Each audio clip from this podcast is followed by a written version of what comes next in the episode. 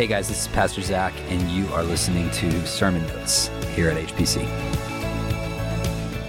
I just want to thank Zach uh, for asking me to share this morning because the Lord had put a word in my heart um, a, a, couple years ago, and I've been thinking about this. I was trying to, I, I was talking to Zach yesterday, and I said, I think it was about three years ago, and he said, no, no, no, it was sooner than that. So I can't, it was either right before COVID or right after COVID but somewhere around there. And I, and I think I remember the timeline is you preached the message on the virgins and the blowing of the trumpet.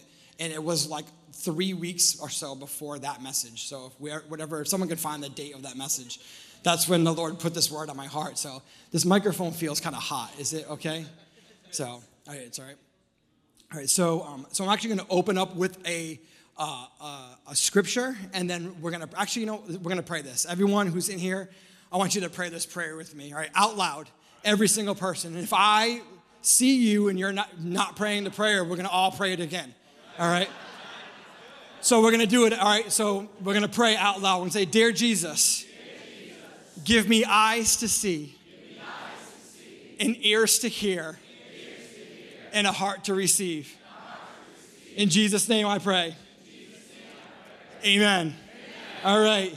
So I'm preaching of the New Living Translation this morning. Um, usually when I teach, I teach out of the NASB to try to stay congruent with Pastor Zach. Um, no, I just when I usually teach, I'm more of a teacher, so this is going to be a little different style for you this morning. Uh, but when I usually teach, I like to teach out of the NASB because it's very literal um, in its translation. But this morning, um, just because of the word the Lord put on my heart, I'm going to be teaching out of a version that is easier to understand. And uh, so it's going to be the New Living Translation, all right? And so I already gave the Alex back there um, the, the scriptures that we're going to be reading from so you guys can follow along. If you, if you have your Bible, take it out because I like to read from the Bible. And you guys are lucky today because I'm primarily pe- preaching from like one section of the Bible. If you're in um, my tabernacle class at School of the Spirit, or if I've taught you before, um, it's like a sword drill. I'm like in Exodus, and then I'm in Hebrews, and then I'm in Psalms, and then I'm in Acts, and then I'm in Matthew, and then we jump around. So, but um, listen, it's Sunday morning, it's Fourth of July weekend. It took you guys a little while to get revved up in worship. So I'm just to stay in one section of the Bible for the most part and make it a little bit easier for you. Um, but we are to start um, in Isaiah chapter 43. But this is not where I'm preaching from, but I have to give this first before we get into what I'm going to speak about this morning. Um, like I said, it was a word the Lord had put on my heart a, at least a couple, two or three years ago. Wherever someone can find the date on that, um, so we'll have a better understanding of it. But Isaiah 43, and if you've been around um, at all over the last couple years, specifically since we've come out of COVID, um, and you've been part of the prayer and intercession and or the birthing and launching of different ministries of this church like rise the counseling center or um, the river health and wellness or the king's academy uh, or any other uh, intercessory prayer type things especially on tuesday nights.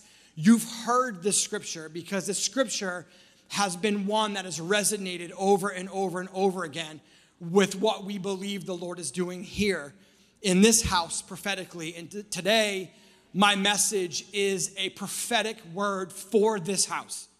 Okay? Okay. All right, so we're going to start in Isaiah chapter 43, verse 18 says, But forget all that. Pause. What are we forgetting?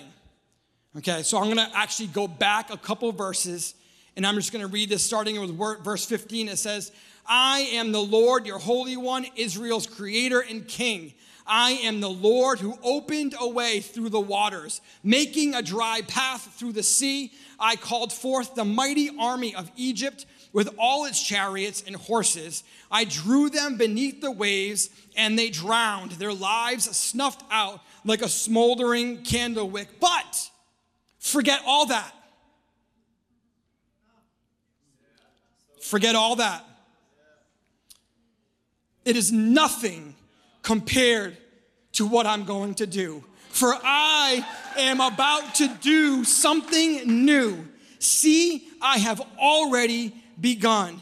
Do you not see it? And some versions say, do you not perceive it? I will make a pathway through the wilderness. I will create rivers in the dry wasteland. I will create a path through the wilderness, rivers in the wasteland. So, about three years ago, that's good, right? So, about three years ago or so, yeah, two, three years ago. When was it? You looked it up? April 26th, when? 2020. Okay, so two years ago. Great, thanks for clearing that up. Zach, you were right. I was wrong. Shocker, right? So, two years ago, the Lord started to weigh on me a word for this church. And I went to Zach, I was in his office in Macy's. I walked in and said, Zach, I feel like the Lord is putting this word in me for this church. But I couldn't like really articulate it. And I started to, to just pray into it. And then over, over time, it would pop up here and there. And then, like I said, a few weeks later, there was about two or three of Zach's sermons um, included elements of what I felt like the Lord was putting this word on my heart. And I got to the point where I just kind of settled with maybe that was the way it was supposed to be delivered to the church, which that happens many times. Um, and if you're on the prophetic team in here this morning, if you guys are taking notes, um, you guys can go ahead and this is all of you guys don't know what I'm talking about. This is secret code. This is prophetic team code talk. Um, while I'm preaching this morning, if you uh, would mark down blue, green, yellow, or red while I'm preaching, I'd appreciate that. Thanks, Dave. So, so over the last couple months, this word has started to be rekindled in my spirit.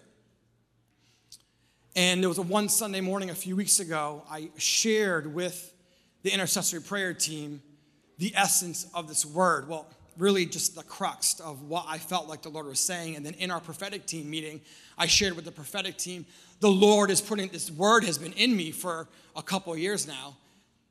And I really feel like I need to articulate and start to write down what I believe the Lord is saying. And then it was like that, that was a Friday night, that Sunday in the middle of worship. Pastor Zach actually like begins to exhort the body and starts to speak into that word. So I was like, oh man, I gotta, I gotta start writing this down. And then on Monday, um, I was asked to, to share, and I knew exactly what it was gonna be.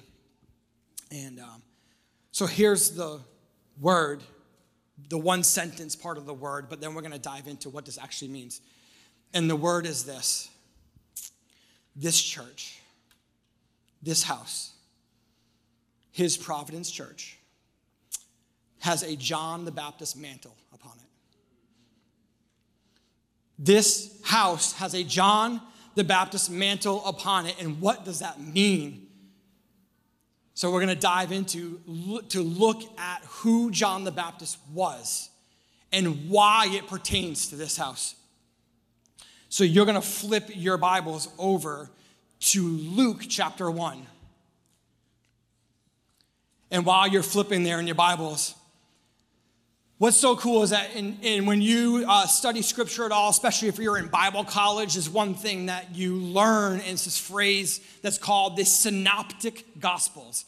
And the synoptic gospels is a phrase that talks about the gospels, Matthew, Mark, Luke, and John, and how they're similar and where they overlap, and the stories and the fullness of the gospel that it provides for us to understand the life of Christ and the disciples and who we were called to be in relation to who the disciples were, in relation to their, to their connection and discipleship by Jesus, and like what Jesus did.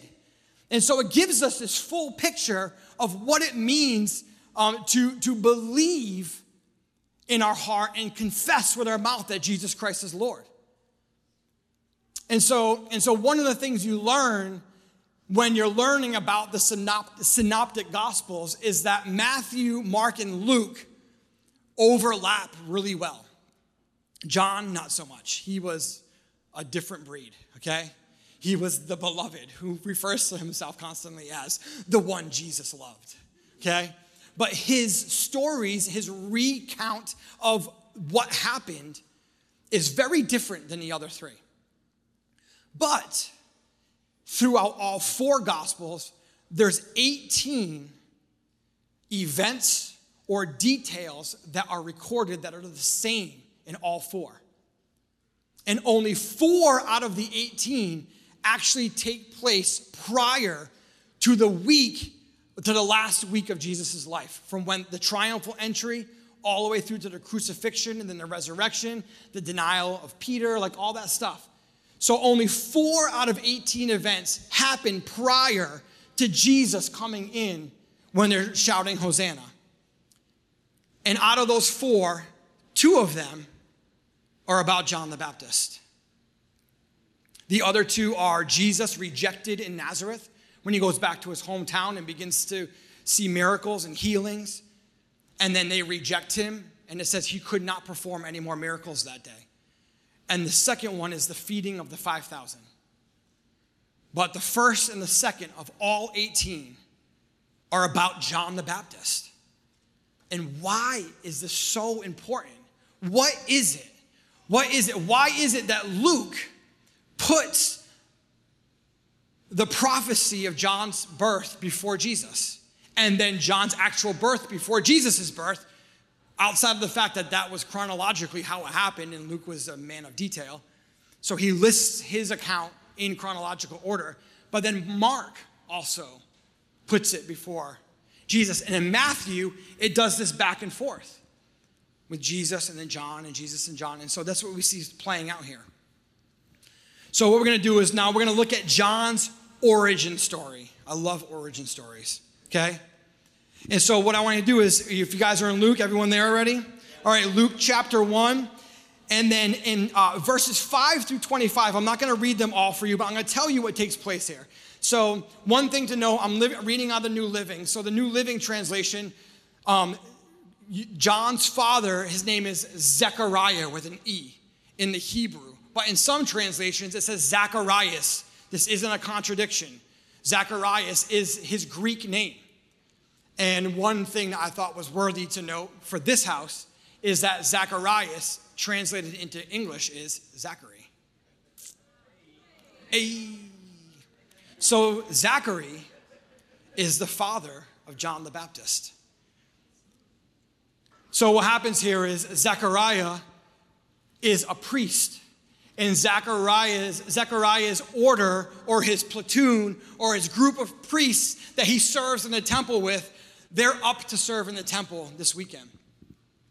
So Zechariah and his platoon, they get ready, their group, they get ready to go serve in the temple, and Zechariah draws a straw that says, You're the one that has to prepare yourself to be holy and go into the sanctuary to put incense on the altar of incense. So Zechariah prepares himself. He goes in. He puts incense on the altar of incense. Now, I'm not going to get into all the altar of incense stuff because that's in the tabernacle class in School of the Spirit. So if you want to come to that class, you'll learn all about the altar of incense. It's going to wreck you. So Zechariah goes in and he puts he puts the incense on the altar of incense.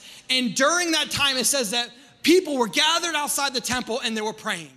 And he goes in and he puts the incense on the altar of incense. And during that time, what would have happened is, is he would have put the incense on the altar. Smoke would have filled the atmosphere. The presence of God comes in. He turns around. He walks over to the lampstand and he starts trimming the wicks on the lampstand and adding oil into the lampstand. And he turns around and Gabriel is standing in front of him. And Gabriel says, I have a word for you. You are going to have a son. The Lord has heard your prayer and you are going to have a son. And after Zechariah changes his pants, he says, he says, I, I, I don't necessarily believe this. Like, how do you know? And he goes, Bro, I'm Gabriel. I just came from the court of heaven with a word for you. What do you mean? How do you know? And he says, Because of your unbelief, you will not be able to speak until this prophecy has been fulfilled. And Zechariah walks out of the out of the temple, and it says that everybody was trying to figure out what took him so long, because I mean everything was pretty regimented at this point. It's like, what the heck took this guy so long? He walks out and he cannot speak, and it says that everyone knew he had an encounter. with the Lord while he was in the, ta- in the temple. And then it says, it says this thing. It says that Zechariah and Elizabeth, his wife, were righteous and they were old. righteous and old. Now, listen, I need to point out a couple things here. Number one, they were righteous. Not only did Zechariah have to be righteous, not only did he have to be cleansed and living a holy life to be able to fulfill his duty as a priest, but Zechariah and his wife Elizabeth, they were both old. Okay? And, it, and I want to read this right here. I'm actually going to read the scripture here. Five, five, six, and seven. When Herod was king of Judea, there was a Jewish priest named Zechariah, and he was a member of the priestly order of Abijah, and his wife Elizabeth was also from the priestly line of Aaron. Zechariah and Elizabeth were righteous in God's eyes, careful to obey all of the Lord's commandments and regulations. They had no children because Elizabeth was unable to conceive, and they were both very old.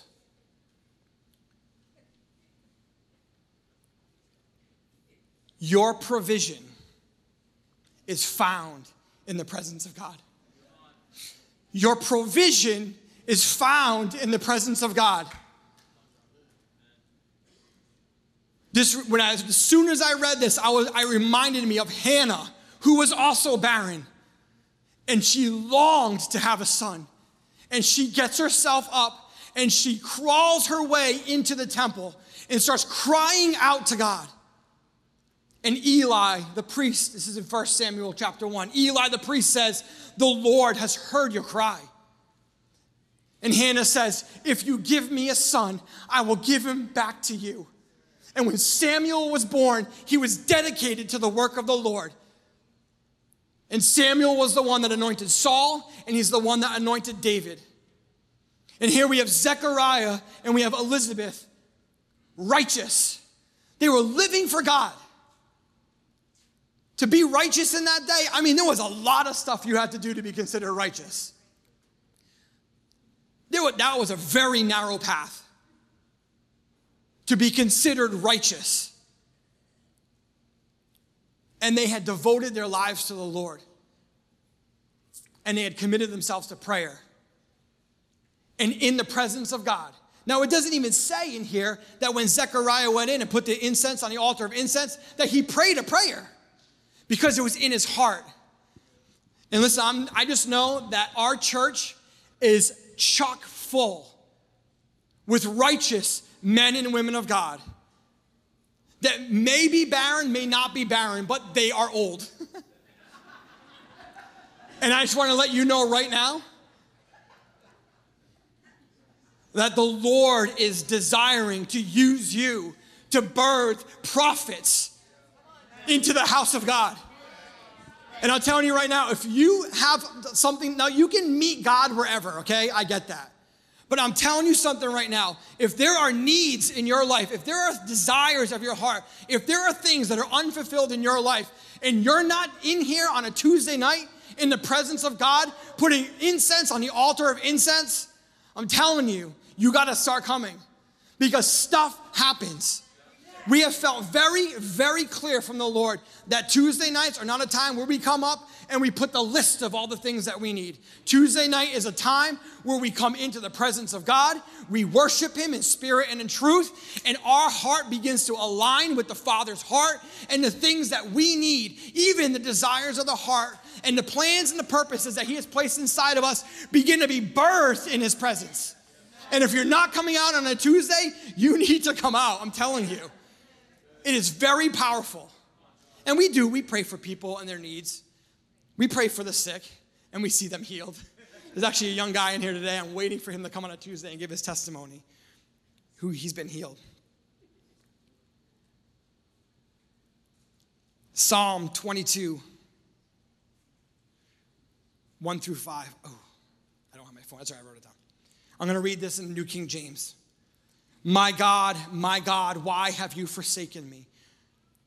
Why are you so far from helping me and from, my, uh, from the words of my groaning? My God, I cry in the daytime, but you do not hear. And in the night season, I am not silent. But you are holy, enthroned on the praises of Israel. Our fathers trusted in you. They trusted and you delivered them. They cried to you and were delivered. They trusted in you and were not ashamed. That psalm, Psalm 22, is a prophetic psalm of Jesus Christ hanging on that cross. And in verse 14, it says, I am poured out like water, and my bones are out of joint. My heart is like wax, and has melted within me. This is a man in anguish. He feels like God is so far from him. Why have you forsaken me?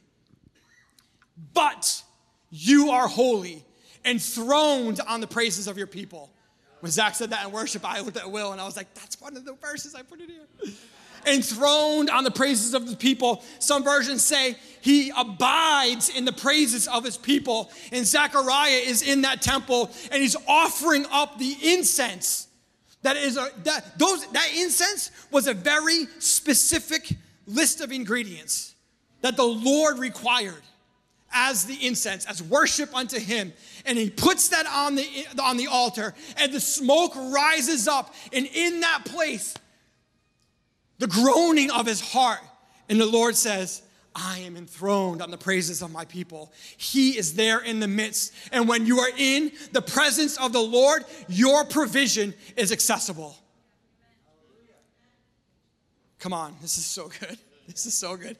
All right, we're going to go back to Luke, staying in chapter 1, verses 57 through 66. Come on, this is so good, guys. I'm telling you. Now, remember, now, now Zechariah has this moment in the, te- in the temple. He comes out and he cannot speak. And now, for nine months, he is silent. Okay? Luke 57 when it was time for Elizabeth's baby to be born, she gave birth to a son. And when her neighbors and relatives heard that the Lord had been very merciful to her, everyone rejoiced with her. When the baby was eight days old, they came for the circumcision ceremony. They wanted to name him Zechariah after his father, but Elizabeth said, No, his name is John. What? They exclaimed. There's no one in your family with that name. So they used gestures to ask the baby's father what he wanted to name him. Now, let me just put the, for all of you that want to be inclusive, here's the first that moment where we see sign language in the Bible, okay? They're like, John, they're like, they're like, Zechariah, they're like, and they're like, boy, boy, how do we sign boy? No, that's inappropriate. That's boy. okay, boy, pregnant, boy, name, name. Now, the funny part about that is that it doesn't say he was deaf, it said he couldn't talk. Okay?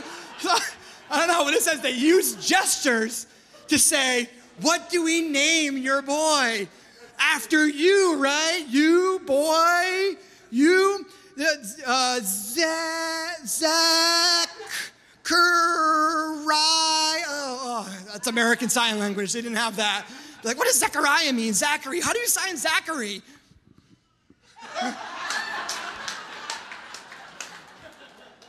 do we name him after you?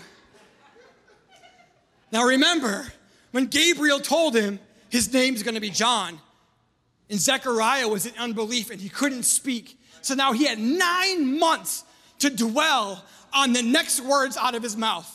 And it says right here, it says, it says in 63, he motioned for a writing tablet. Right? He motions for a writing tablet. I mean, the sign language. You guys got to be proud of that, right? God knew. God knew. He, he inclusive, okay? So, so, I mean, I don't see anyone in a wheelchair here yet, but they're usually carting them around. But, and it's all right, we'll get there. So, so it, it says that he motions for a writing tablet. This is verse 63. And to everyone's surprise, he wrote, His name is John. And instantly, Zechariah could speak again and he began praising God. Okay? The dude was not gonna get it wrong the second time. he had nine months to dwell on this prophetic word. Nine months. And when Gabriel said, And when this prophecy is fulfilled, you'll be able to speak again. And so he wanted to make sure that he was right on board, that he was going to be obedient to the Lord. Remember, he was righteous. So instantly, Zechariah could speak again and began praising God. Awe fell on the whole neighborhood, and news of what had happened spread throughout the Judean hills. Everyone heard about it and reflected on these events and asked, What will this child turn out to be? For the hand of the Lord was surely upon him in a special way. When we walk in total surrender to the Father, it creates an environment for the supernatural. And the neighborhood takes notice. I'm going to say that again for anyone that's taking notes. When we walk in total surrender to the Father, it creates an environment for the supernatural, and the whole neighborhood takes notice. What does it mean to be like John the Baptist? It starts with parents like Zechariah and Elizabeth that lived righteous and they lived surrendered lives. And they are the ones that created an atmosphere for the supernatural to take place. That's the longing of the Father's heart is for him to be able to break out, for him to be able to see his will be done through us. And when we live surrendered and we live righteous, it creates this kind of environment.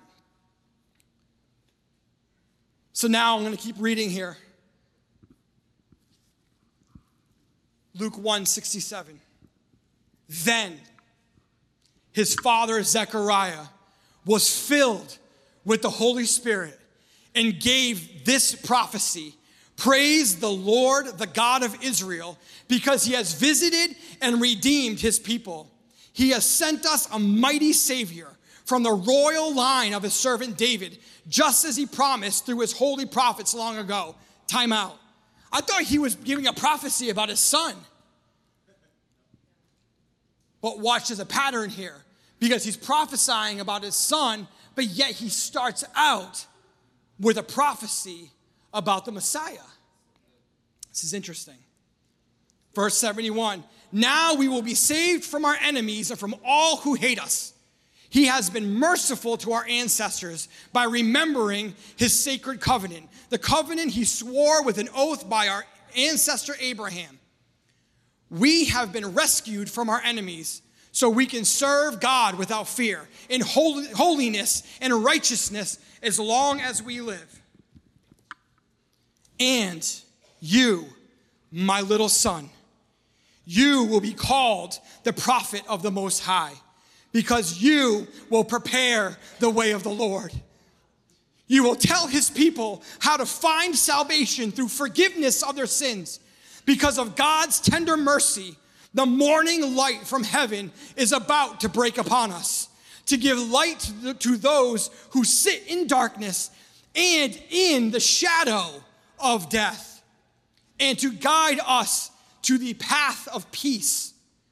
John grew up and became strong in spirit, and he lived in the wilderness until he began his public ministry. That prophecy had two parts. Number one, the Lord will deliver us. Do you remember that Isaiah 43? The Lord is mighty and he delivered us from Egypt, but I am doing a new thing. Do you not perceive it? And he starts out and he recalls and he calls back to the promises that the Lord had from Abraham and then David with this coming Messiah. Then he speaks to John. He says, My little son, my son speaking life, Sierra, speaking life into his son, prophesying over his son. This is who you are in the Lord. This is your identity in Christ as your Father, anointed by the Holy Spirit, living righteous and surrendered, filled with the Holy Spirit. Me, your Father, I declare over you, my Son, that you will prepare the way of the Lord. And you will tell his people how to find salvation through forgiveness of themselves and each other. I'll put that in there. That's my own addition there. And each other. Because of God's tender mercy, his kindness, the morning light from heaven is about to break upon us to give light to those who sit in darkness and in the shadow of death. It doesn't say they are dead, it says they're in the shadow of death. Very important. And to guide us in the path of peace. So now we see this here when we consider that word, that Isaiah 43 Behold, I am doing a new thing. Do you not perceive it? A pathway in the wilderness, rivers in the wasteland. Coming out of COVID, I was, I was praying one morning and I just was asking the Lord, like, Lord, what is it that you want to do through our outreach ministries? What is it that you want to do outside this church? And the Lord gave me that verse rivers in the wasteland. And I was like, well, where's the wasteland? He said, well, what do you call the wasteland? I, don't know. He said, I'm using that language so you can understand where I'm moving. I said, all right, where's the wasteland? I'm like, Fall River? and he said this. He, he said this. You call it a wasteland. And I said, the Swansea Mall. Right? How many times have we said this? Man, Sierra was right on point. How many times? The Swansea Mall is dead. The Swansea Mall, it's dead. It's a wasteland. And the Lord said, You call it a wasteland. And I was like, Oh, shoot. So are you telling me that all along I've been declaring something dead? I've been declaring something a wasteland. But that's where your river is flowing? He's like, My little son. I think you're starting to see it. We got to be so careful what we call dead. In this town. I mean, you drive down Route 6, we're like, this, this place is busted. Swansea's busted. And the Lord is like, rivers in the wasteland. Rivers in the wasteland. And right now, we literally have a ministry called The River here in this wasteland. Okay? I need to keep moving. If it, listen, if I go over, I'll never be able to preach ever again. It's the rule. All right, if I can get this water bottle open. It's the rule. Follow the rules. Righteousness. All right, I need to keep going. All right, so now we're going to move to Luke chapter 3. So flip a page. All right, and we're going to start in verse 1 uh, yep, 3, verse 1. And the title of my Bible says, John the Baptist prepares the way. Okay, so now he's into his ministry. Okay? It is now the 15th year of the reign of Tiberius, the Roman emperor. Pontius Pilate was the governor over Judea. Herod Antipas was the ruler over Galilee. His brother Philip was ruler over um, Iturea and uh, Trachon, something or other in Greek. And then uh, Lysanias was ruler over um, Abilene. Annas and Caiaphas were the high priests. Pause. Pause. Annas and Caiaphas were the high priests. So now what happened here, this is very important, guys. Listen, we skim over details and we don't even understand what's happening here. This just explained to you the culture in which John the Baptist is now about to minister in. That Rome, now 600 years prior to this moment, Alexander the Great comes in and with a huge conquest begins to take over this whole area. And what happens is, is they begin to, over time, put the water up on the stove until the point where the water's boiling and no one actually feels that it's boiling because your body's just been accustomed to it, right? And so now, over 600 years, Rome has, has been ruling over this area.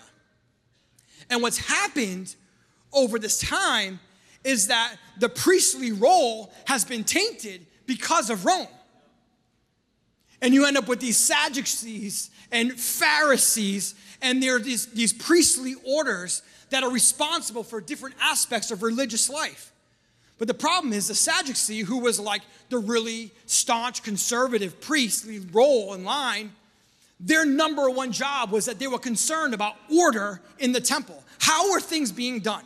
If someone was going to prophesy, how were they prophesying? If someone was going into the temple, were they doing it right? Did they make the bread on the table of showbread the right way? Okay, they were very much about the rule and following the rules and making sure everything was in order. The Pharisees, they were priests as well, but they were a little bit more liberal than that. They believed in the Messiah. They prophesied about the Messiah. They believed that there was a life after death.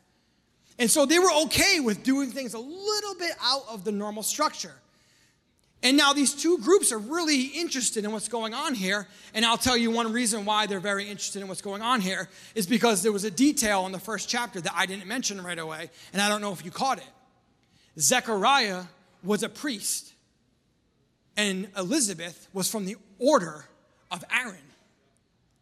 And Aaron was Moses' brother.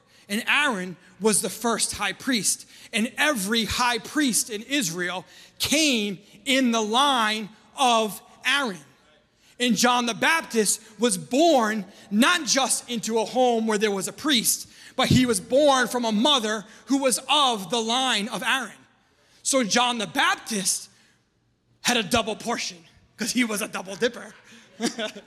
Sorry, it's an inside joke between Will and I. So, anyway, but so John the Baptist wasn't just being raised in priestly school, he was being raised in school to be the high priest. And what happens is in 6 AD, Rome starts politically appointing high priests that will work with them in that region. So no longer is the line of Aaron the successor to the high priest role because Rome has infiltrated the culture so much that now the sitting high priests are ones that agree with Rome, that they're willing to bend a little bit, they're willing to compromise a little bit in order to have favor with the government.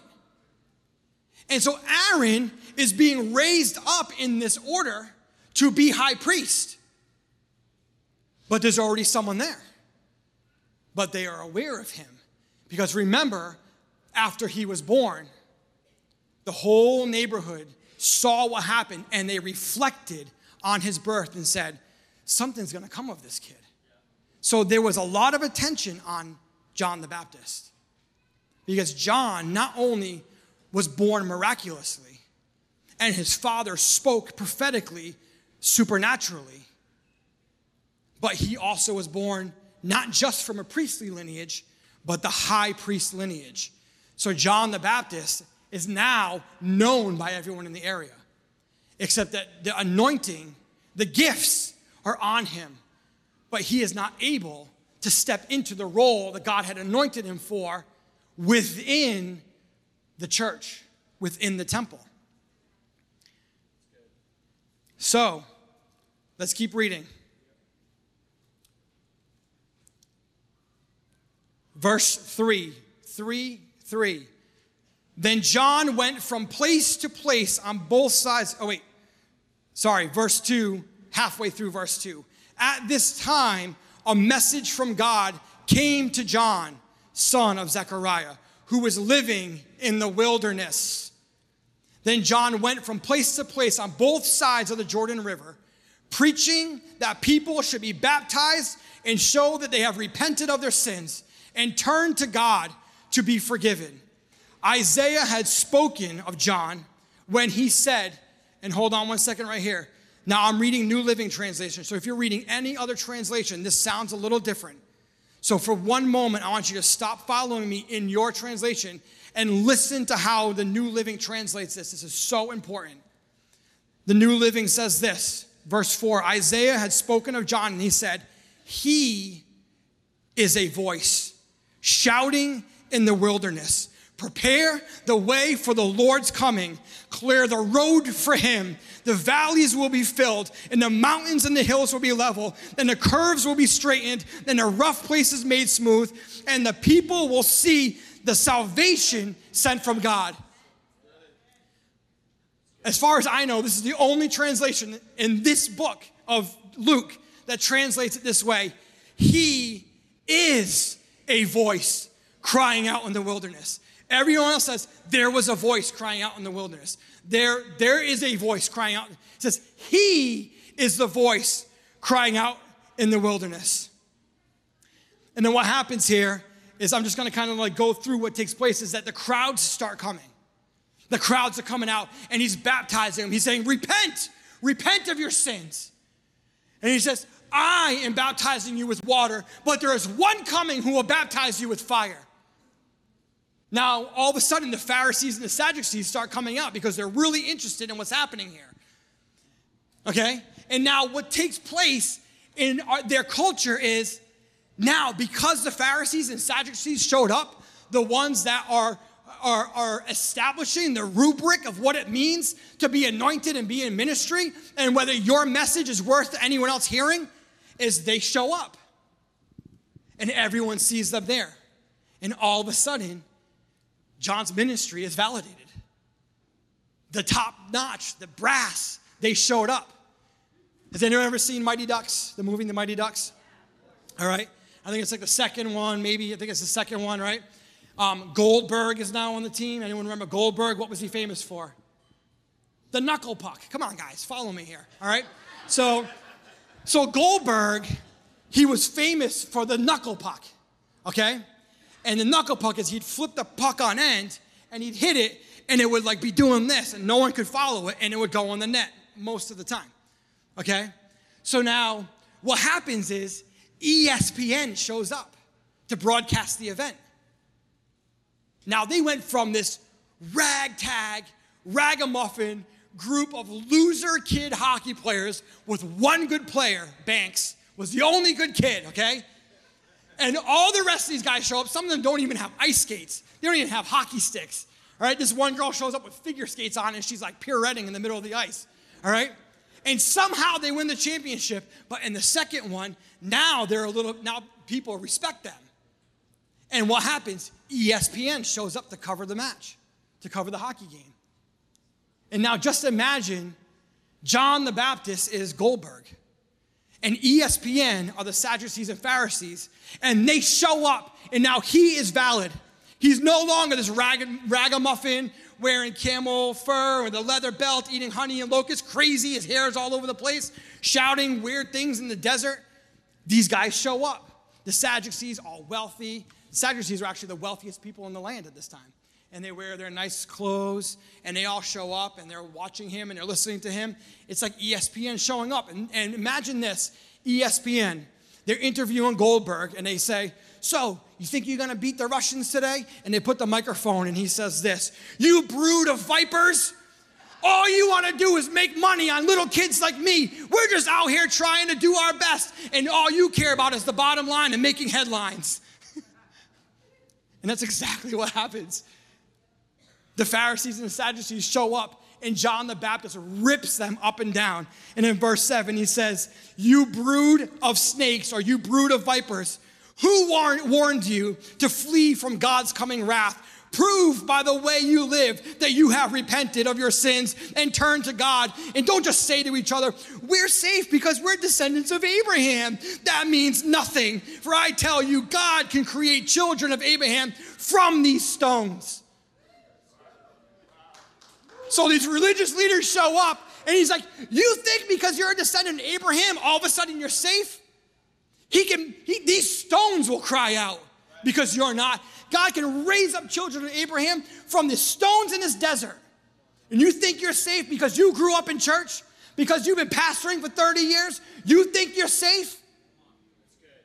Repent of your sin. And I just want to add to that it's not just the wrong things you are doing. I will add to that in my own, because it doesn't say this there, but he's speaking to the, excuse me, the Pharisees and the Sadducees, and he's saying, repent from the way you've always done it, because you are dead in your religion. You are dead in your religion. You're dead the way you've always done it. And so, if you're writing things down, I was I promised myself I wasn't going to say that, but you say it so many times, you can't help it. If you're writing things down, write this down. Okay, I got it out. Okay, it feels. One of the biggest mistakes we make is looking at someone else's position or title, and we seek what they have instead of being obedient to God. I'll say it again. One of the biggest mistakes that we make is looking at someone else's position or title and we seek what they have instead of being obedient to God. Zechariah was a Levite and Elizabeth a descendant of Aaron. And he prophesied over John, this is who you're gonna be. And so John was raised up in high priest school. And he's going, I'm gonna be the high priest. I'm gonna be able to atone for sin and da da da da da. But then he has this thing inside of him where then he starts quoting the prophecy that was spoken over his life when he was born. I am gonna prepare the way of the Lord and I am gonna preach salvation, and I am gonna be, be the one who brings peace. And he's, I mean, he's like pumping himself up out in the wilderness by himself. No one else around. No social media, no newspapers, not even, probably not even friends. It's him and the Lord, and he's repeating over himself because he knows who he is in the Lord because it was prophesied over him, it was spoken over him, it was instilled into him. I will prepare the way of the Lord. And so he's out there doing this. And here's another thing, if you want to write this one down too.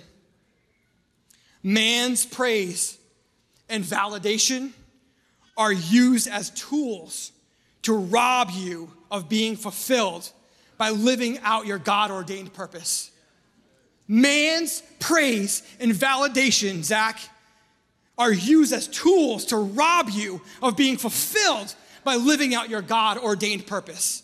He was not to let their presence rob him from the, what the, he knew the destiny was on his life. What was prophesied over his life, he would not succumb to their presence. I gotta move quick. I have another whole page of notes here. I've got a couple minutes.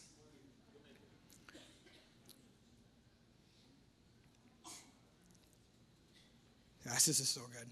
All right, Luke 3 15. Everyone was expecting the Messiah to come soon, and they were eager to know whether John might be the Messiah. And John answered their questions by saying, I baptize you with water, but someone is coming soon who is greater than I am, so much greater that I'm not even worthy to be his slave and untie the straps of his sandals. He will baptize you with the Holy Spirit and with fire. He is ready to separate the chaff from the wheat with his winnowing fork, and he will clean up the threshing area, area, gather the wheat into his barn, but burn the chaff with a never-ending fire. John used many such warnings to announce the good news to the people. That is good news that he is standing there with a winnowing fork. Like the painting with the husband and the wife, he's got the glasses and the winnowing fork, and he's standing there with the winnowing fork, and he is separating the wheat and the chaff in a way that he throws it up in the air when everything is going crazy all around you. He's throwing you up in the, in the air, and the chaff blows away, and the wheat falls to the ground. And he's separating you. He goes, and the chaff you will burn. This is good news. Now I want to flip to John 1 19 through 31. And I just pulled out my NASB to read this. Now we're going to get into the message.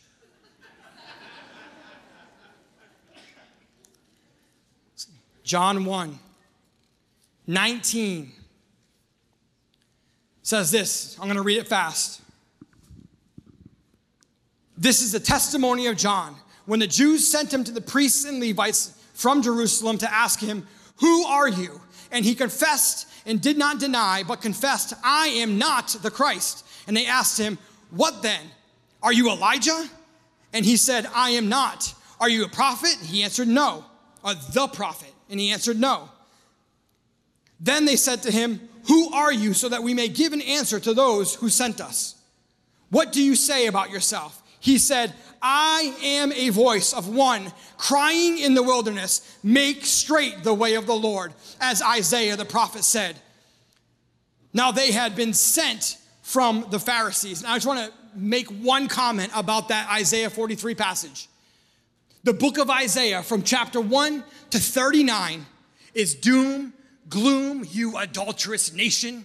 I can't believe you won't serve me like this, and I am gonna destroy you, and I am gonna rip everything from you because you are bad. You are bad. Isaiah 1 through 39 is doom and gloom.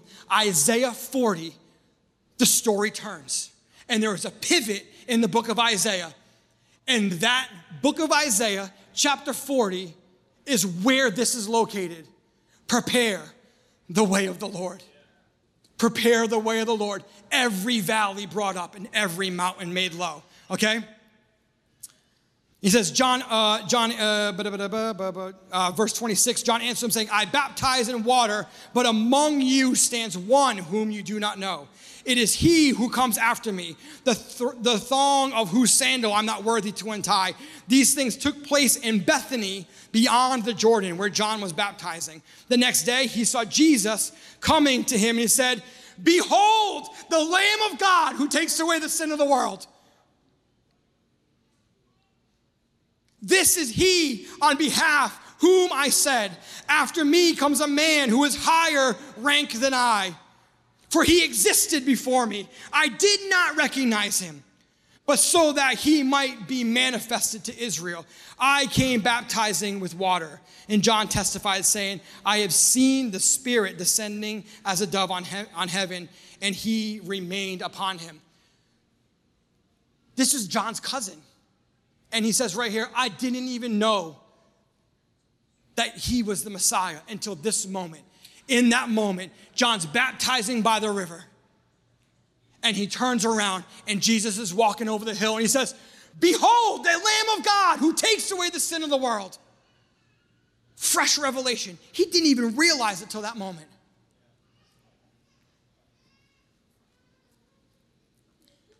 And then it starts to unfold where Jesus gets baptized, then he goes into the wilderness himself, and he comes out and begins a ministry. And then in John 3:30, don't you don't have to turn there, I'll just tell you what happens. John continuing his ministry. John's now baptizing. And then Jesus' disciples start baptizing. And one of John's disciples comes to him and says, That guy you called the Messiah, like he's baptizing too. Like, I don't know what's going on here. Aren't you the one? And John says this thing I must decrease, and he must increase. Guys, I'm going to close with this. You guys can stand up. It's 1033. I'm doing all right. Doing all right. Maybe I'll get another chance. There's always next service.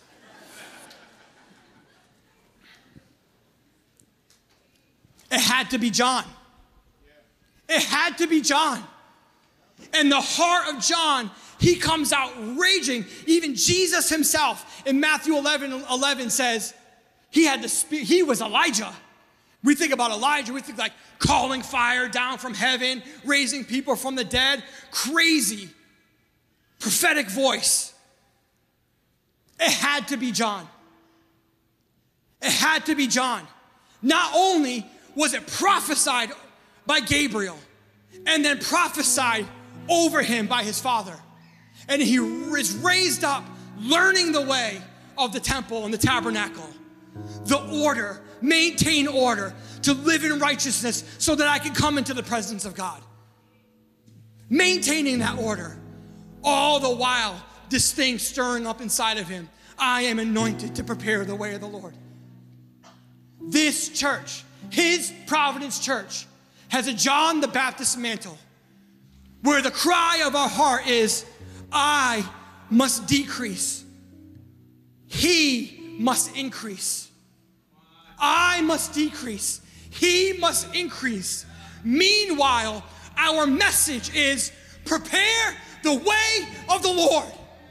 He is coming with a winnowing fork. No longer can you walk in the gray area. No longer. Uh, the time is done.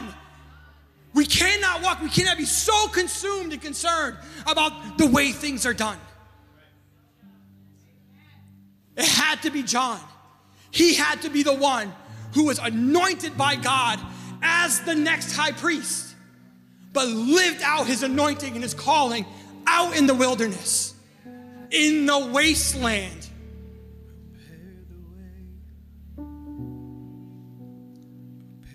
Interesting thing here in that prophetic word where Zechariah is declaring that word over his son. When he says, You will prepare the way of the Lord, you will tell his people how to find salvation. That word salvation. Now, you may have heard it taught, we've talked about it, I talk about it all the time. The word saved, sozo, right? It means saved, healed, set free, delivered, made whole. But this word salvation is not sozo. This word salvation in the Greek is soterios, which in its root also means saved, healed, and delivered.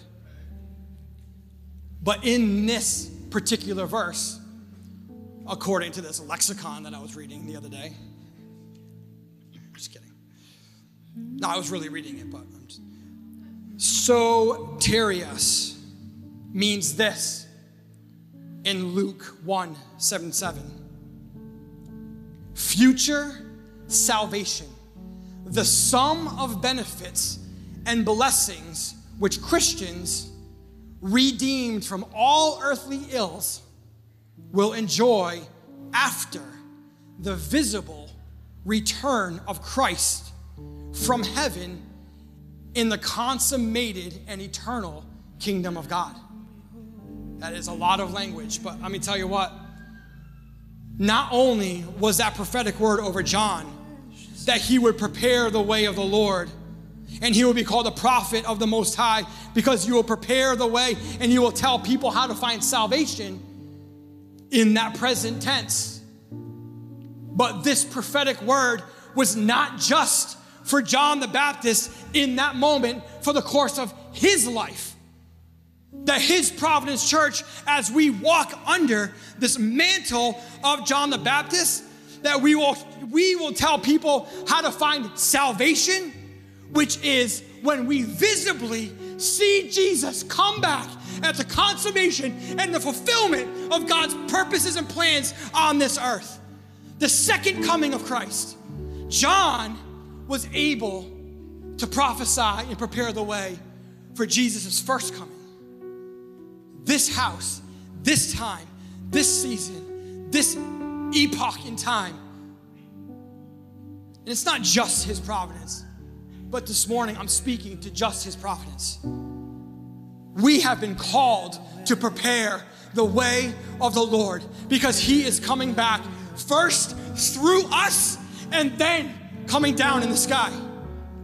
He is being made visible through the consummation an eternal kingdom. It had to be John out in the wilderness, breaking every rule, going outside of everyone else's box of what a high priest looked like, sounded like, and did. And it had to be his Providence church. It had to be in a mall. It had to be in a mall.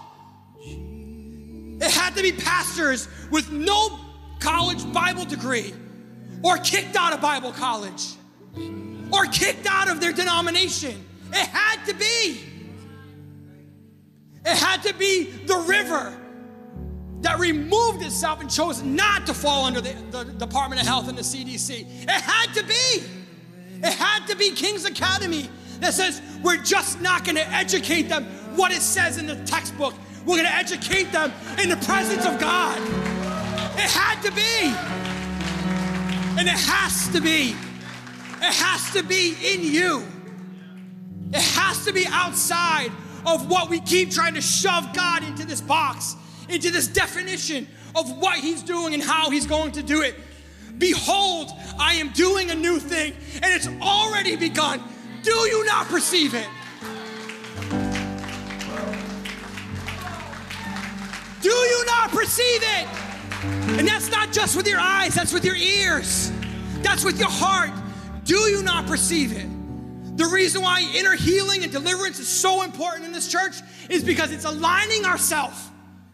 It's aligning ourselves, it's getting ourselves back to rhythm with the Spirit so that we can walk righteously and come into the presence of God and burn the incense on the altar. And His presence fills the room, and His purposes and plans are manifested through us. It has to be.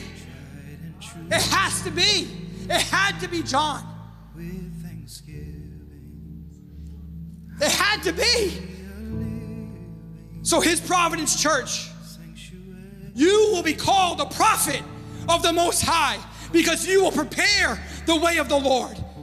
You will tell his people how to find salvation through forgiveness of their sins.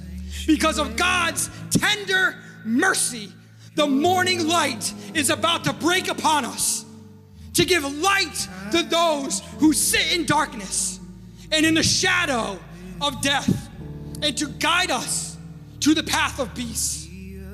Behold, I am doing a new thing. Now it will spring forth. Do you not perceive it?